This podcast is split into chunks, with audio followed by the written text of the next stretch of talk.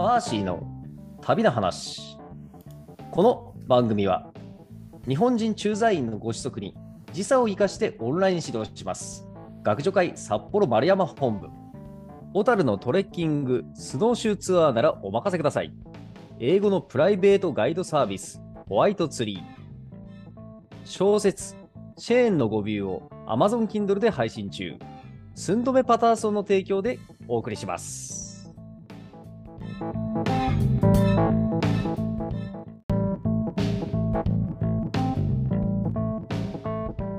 さん、こんにちは。ナビゲーターのくまです。マーシーの旅の話をリスナーさんの視点でいろんな角度から切り込んで深掘りをしています。マーシーさん、こんにちは。こんにちは。はい、それではこれまでのお話をおさらいします。はい。はい、2000年12月に札幌を出発し、日本縦断ヒッチハイク旅行を成し遂げたバーシーさんは、2001年2月に博多を出発し、今度はアジア横断旅行に出かけました。はい。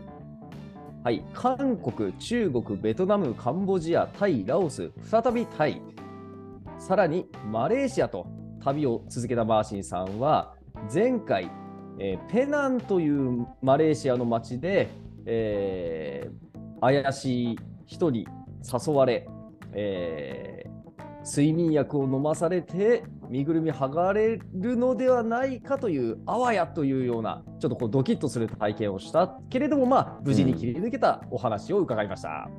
はい。はい。そうですね。前回はちょっと睡眠薬入りの水を飲まされそうになって、うん大変な目にあったと。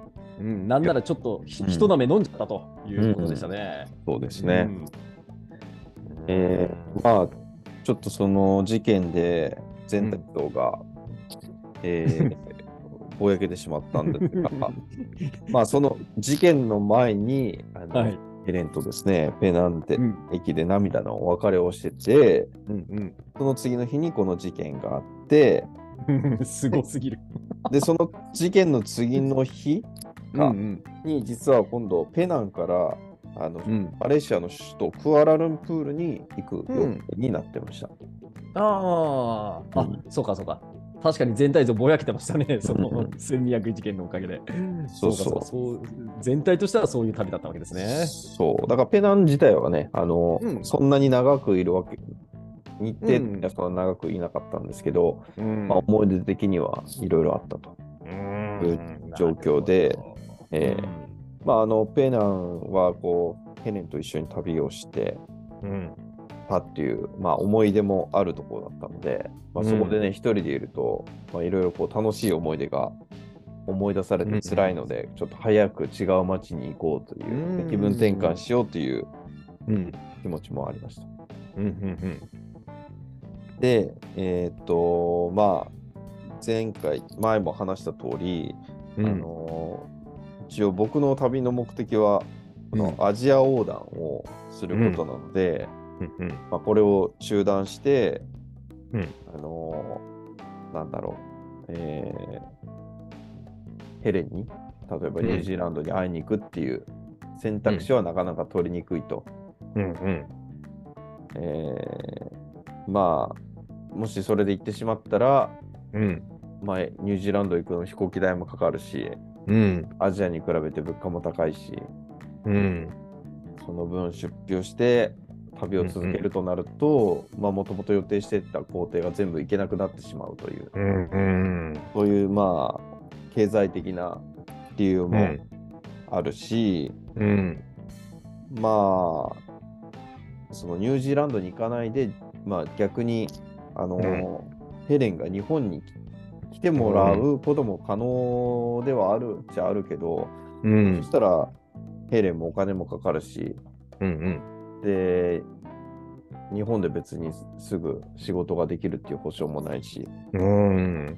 うん、なのでこう、ヘレンとまた一緒にいたいという気持ちはあるけれども、具体的にどうすれば入れるかっていう方法がなかなか見つからず、うんえー悶々としていて、うん。うん。うん、どうやってこの気持ちを消化すればいいんだっていううんうんうん葛藤があったんですよね。あやっぱりね、ちょっとそこね、気になっていましたが、やはりお別れしてお芝居じゃなくて、うん。そういう気持ちが、こう、尾を引いていたわけですね。うんそんな、まあ、あの、そんなこともあり、睡眠薬事件もありとか、そういう状況の中でですね、はい。実は、あの、ペナンの、ペナンに古本屋があって、おい。まあ、基本的には英語の本がばっかり置いてあるんですけど、うん。まあ、ここは日本人旅行者も多いから、日本のうん。古本もちょっとだけあったんですよ。うん。で、その中に、あのー塩野七海さんっていう方が書いてる、マキャベリ語録っていう文庫本があったんですよ。うん。マキャベリっていうと、なんか昔、倫理で習ったような、習わなかったような。そうそう。マキャベリズムのマキャベリですね、まさに。ああ、マキャベリズムな。うん。うん。なて哲学者ですか、この人は？マキャベリはですね、政治家ですね。政治家ですか？うん。うん。政治家、まあ、うん、政治家、うん、まうんうんあ、あ、政治家？うん。政治家ってなんだっけな？うん、政治家か。そううん。うん。まあ、彼が、あのなんだろうう、うんん、当時のそのイタリイタリアの人なんですけど、ああ、はい。うんまあ、その時のあのいろんな国があって、うんこういう武将みたいな人じゃないと、こう、うん。群雄割拠してる中では生き残れないよとかっていう、うん。でまあ、君主論みみたいな。本がうん。彼の本の中であるんですけど、うん、なるほど。ああ、なんかこう、リーダー論的なことですね。そうそうそうそうそう、うんうんで、その中で、まあ、しこの本はさらにこう、えっと、君主論だけじゃなくて、君主編、国家編、人間編という3 3つの大きなテーマの中で、えーうんまあ、そのいろんな文献からあの、拾って、えーうんまとめてるやつなんですよ。ああ、そうかそうか。あそのマキャベリーのいろんな文献から、この塩野さんがこう抜粋して、そうそうそうん、いいとこ取りをしてる本だったわう。そうそうけですね。そうそう。うんで、なるべくこう、あのうん。マキャベリの、うんあの、なんだろう、文体っていうか、それを尊重するために、うんなるべく編集しないで抜粋みたいな感じでまとめてる本なんですよ。へえ。まあ、読みやすいし、うん。いまあ、んいい本だったんですけど、この中の後半が人間編ってあるんですけど、うん。この中に、えっ、と、この197ページなんですが、もうページ数まで。はい。ここに、はいあの、この運命、それからうん。力量、うん。力量、まあその個人のスキルとか、はい。あとその時代性っていうのについて、うん。えーの解釈が、マキャベリのうん言ってることがまとまってる文章があるんですよ。うん。うん。で、最初、運命についてっていうところだと、この世のことは皆運命と神の意向に左右されているという古今東西支配的だった意見に私も賛成ではないわけではない。それからパパパパパっていうふうにうん。うん言ってて、次、力量について語って、しかし我々の人間の自由意志の炎は全く消されたとしまったというわけではないと。運命が我々の行為の半ば左右した、行為の半分を左右しているかもしれない。だが残り半分の動向ならば、運命もそれを人間に任せているのではないかと思うと。うーん。まあ運命だけじゃないよと。うんうんうんうんうん個人の力量も影響してるんじゃないかという話がお出てーうんで次に時代性というところに来るんですよ。うんほうほそうところでこの論議をより追求していくと次の問題に突き当たる。うんある君主が今日はうん隆盛を誇っているのに、明日は失脚するという例である。ううんうんうんしかもこの君主の成功も才能も全く変わっていないにもかかわらずだ。あーなあ時代面白い時代性の重うん要性についてか書いてるわけなんですよ。ああ、そっかそっかそっかそっか。ああ、その、その人が変化したわけじゃないのにと。うん。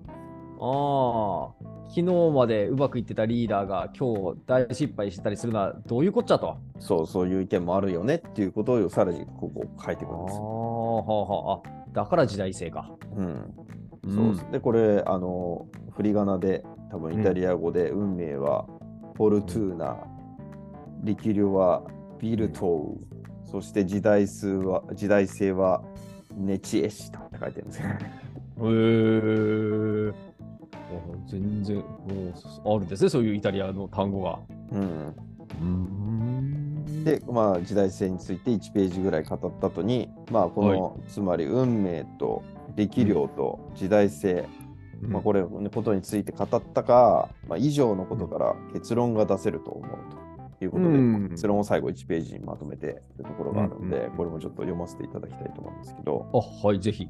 はい、以上のことから結論が出せると思う。運命は変化するものである。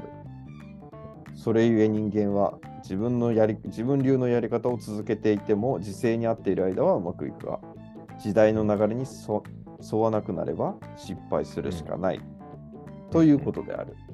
うん私ははっきりという、うん慎重であるよりは果敢である方が良いと断言する。うん。なぜなら運命の神は女神なのだからうん。彼女に対して主導権を得ようと思うなら乱暴に扱うことが必要なのだ。いやいやいやいやいや。はあ。運命は冷たいほど冷静に対してくるものよりも、うん征服したいという欲望をあらわにしてくるものの方になびくようである。うん。要するに運命は女に似て若者の友である。うん。若者は思慮に富んでいないがために後々のことなど考えずより激しくより大胆に女を支配するからであるうん。ちょっと今聞くと表現にいろいろうん。うん。ちょっと引くところもありますが、まあまあまあ、表現はともかくと言ってる内容は大変興味深いですね。うん。そうですね。まあね500年前だから許してやってよって感じなんですけど。いやまあまあ、そうですね。今更ね、ん。今更もう炎上してもしょうがないですけどね。う。ん。うん。そう。まあだからこれを見ておっと思って僕はここからこう、はい。うんえーインスピレーションを得たわけですよ。うんうんでこの時の僕は思ったことは、えーまあ、この慎重であるよりは果敢である方が良いと断言するとうん。うんいうところでこの時の慎重ということは自分が予定通りに旅を続けることが慎重だね、面白いですね。本来、十分果敢なことであるはずだったわけですよね。うんあのマーシーさんにとって、もうアジアを横断するんだって、すごい果敢なうんモチベーションが最初はあったわけですもんね。うん、しかし、この時点ではむしろそれは慎重に属するんだと。そうまあ慣れも来てたっていうのはあるんだよね。うんうんで果敢であることっていうのがうんこのニュージーランドに行ってみる行ってヘレンに会ってみるっていうのは、逆にこうチャレンジングなんですよ。うん。いやー、めっちゃ果敢ですよね、こここでいきなりニュージーランドで、果敢以外の何者でもないですね、そう確かに。そうそう。大胆極まりますね、これ。そうこれは果敢だなって僕自分自身でもちょっと興奮しちゃうぐらいの果敢さに 気がつかされて、ええちょっとこれニュージー行ってみてもいいんじゃねえかっていう気分になったんですよ。とことん攻めると。うん、このね、500年前のイタリア人に背中を押されてですね、ああ。ちょっと行っちゃろうかみたいな感じになったんですよ。はあ、これあの、なんていうか、まあ、ちょっとゲスの勘繰りになっちゃうかもしれませんけども、やはりその、慎重果敢っていうこの、うーん、まあ、選択において、その果敢の方をこう選ぶ、その背景に、うんやはりこのマキャベリのこの文章表現がすみません、まあ、何度も言うようですけども、うんやはりそれをこの女性に例える、女に例えるっていう、この表現法がやっぱり、ここのことヘレンさんっていう話題に関しては、うん。なんかその時のマーシーさんにビシッと聞いたんじでしょうかね。うん。そうね。さっきも、ちょっと後半にもあったんだけども、そええの若者はうん死に飛んでが、飛んでいないがために、後々のことなど考えずと ころも、その時の自分にはやっぱり響いてくるっていうか、ああ。うん、そっけかそっか。計算するなと。うんうん。後先考えずにこうぜと。うん、OSN リズムで行こうよということですね。ま、マキャベリズムから OSN OSN リズム。ははうーんなるほどね。いや確かにいやいや本当だからいやだから本当読書ってうんとんでもないなんていうか人生に影響を持ちますねやっぱり、うん、そうですね。うん。まさかそんなね、古本屋にこの本があって、うん。この僕は買うわけですからね、またね。ああまたね。買わないと、ね、読まないし、そこまで。ううんんうんうん。そう、197ページだから、うんはい。最初の方はパラパラ読んで、うん。うんまあもと、もともとや、あのー落合信彦の本の中にもマーキャベリの話は何度か出てきてたから、うん。気になってはいたので、あー。あそもそもそういうね、うん、うん、興味があったわけですね。そうそう。で、このマキャベリ語録だから、うんうん、読みやすくて、この、うんうんね、大体このマキャベリの考えを把握できるかなっていう感じで、おちょうどいいなと思って買ったところ、うんそういうことだったと。うんあのーすいません今、今ここで議論することかどうかちょっと分かりませんが、はい。やっぱりこのマキャベリさんのロジックに大変私興味持ちまして、うん。このこのマキャベリが慎重であるよりは果敢である方が良いと断言するそのうん。論理的な根拠は、うん。あーやはりそれはその時代性っていうことに一番のそのメインの根拠があるわけですか？いや、根拠っていうよ、あ論、うん。うん。彼はどっちかっていうと、その時代のいろんな政治家、群雄割拠した、このイタリアのいろんな国のてうん。この政治家とか武将たちの態度振る舞いとか見たりして、まあこういう風にした方がいいっていう結論を出してるって感じですよね。ああ、なるほどね。だからこう論理っていうよりはい経験うん値っていうことで見て導き出してるっていう。あマキャベリズムそうなんだ。はあ。だからこのこう、うんうんうん、事例を見てると、やっぱりこう果敢だった政治家や果敢だった武将が、うんあーその時代その時代に、まあもちろん果敢すぎて失敗した人もたくさんいたけども、やはり結局果敢であることで成功してるっていう、そういう経験則なわけですね。そう。まあこれはここの一文だけですけど他のところだったら、まああのーもう政治をやる上でもう非道なこともやんなきゃいけないと。ああ、言ってるんですね、そういうこと。うん。うん。ただその非道のことをやるときは一瞬でやってだけやってあとはうん。なかったことのようにちゃんと、うん。あのフォローしないとダメだよみたいなこととかあいいことばっかりだけじゃ通っていけるほど甘くないよこの世の中みたいな。リーダーたるものはみたいな、まあ、と特に国と国の戦争とか仲間の裏切りとか、うん。そういうので生き抜くための知恵を彼は言ってて、非常にじゃあ実践的なそうそうそう。本なんですね。そうそうそう。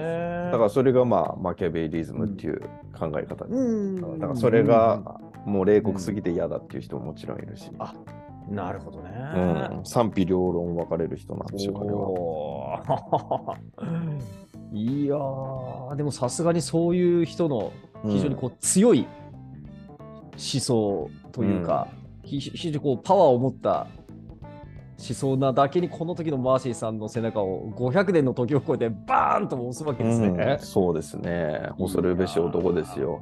恐るべしですね、本当に。そんな力を持っちゃうんですね、一冊の本がねう。んうーん。じゃあ、ニュージーランドに行くんですか、ここれから。行くんですけど、でもまだ その気持ちが決めただけで、うんうん。あのそこからいろいろ決めなきゃいけないんですよね。うんですよね。まあまあうん、そうそう。で、えーっと、まず飛行機代がいくらかかるのかわかんないし、うんうんあと、そのルート、どういう飛行機で行けばいいのかっていうのも分かんなかったので、うん。うんでペペナンもね、結構いろん、そのペナンはあのマレーシア第二の都市だけあって、うんこういろんなところに行く格安航空チケットがあったんですよ、そのう時。んうんでももう次の日、あそもうすぐあのクアラルンプールに行くことは決めてたので、うんうん。まあ、そのギリギリのクアラルンプールに行く前の間にちょっとそのチケットを調べたりして、うん。とりあえずは、そうですね、いろいろ調べて、えーうんうんあのクアクアラルンプールに行って、うんまたさらに詳しく調べようかなとうん。いう状況でした。なるほど、なるほど。うん。なので、ええ。今日は一旦この辺にして、じゃあちょっと次はチケット調べになやらあ行く。うん。こうより現実的なお話が、そうそうそうはい。うん。はーい。いや、今日は大変強烈なあーマキャベリズムについて、はい。えー、大江戦リズムについて伺いました。はい。はい、ありがとうございました。ありがとうございました。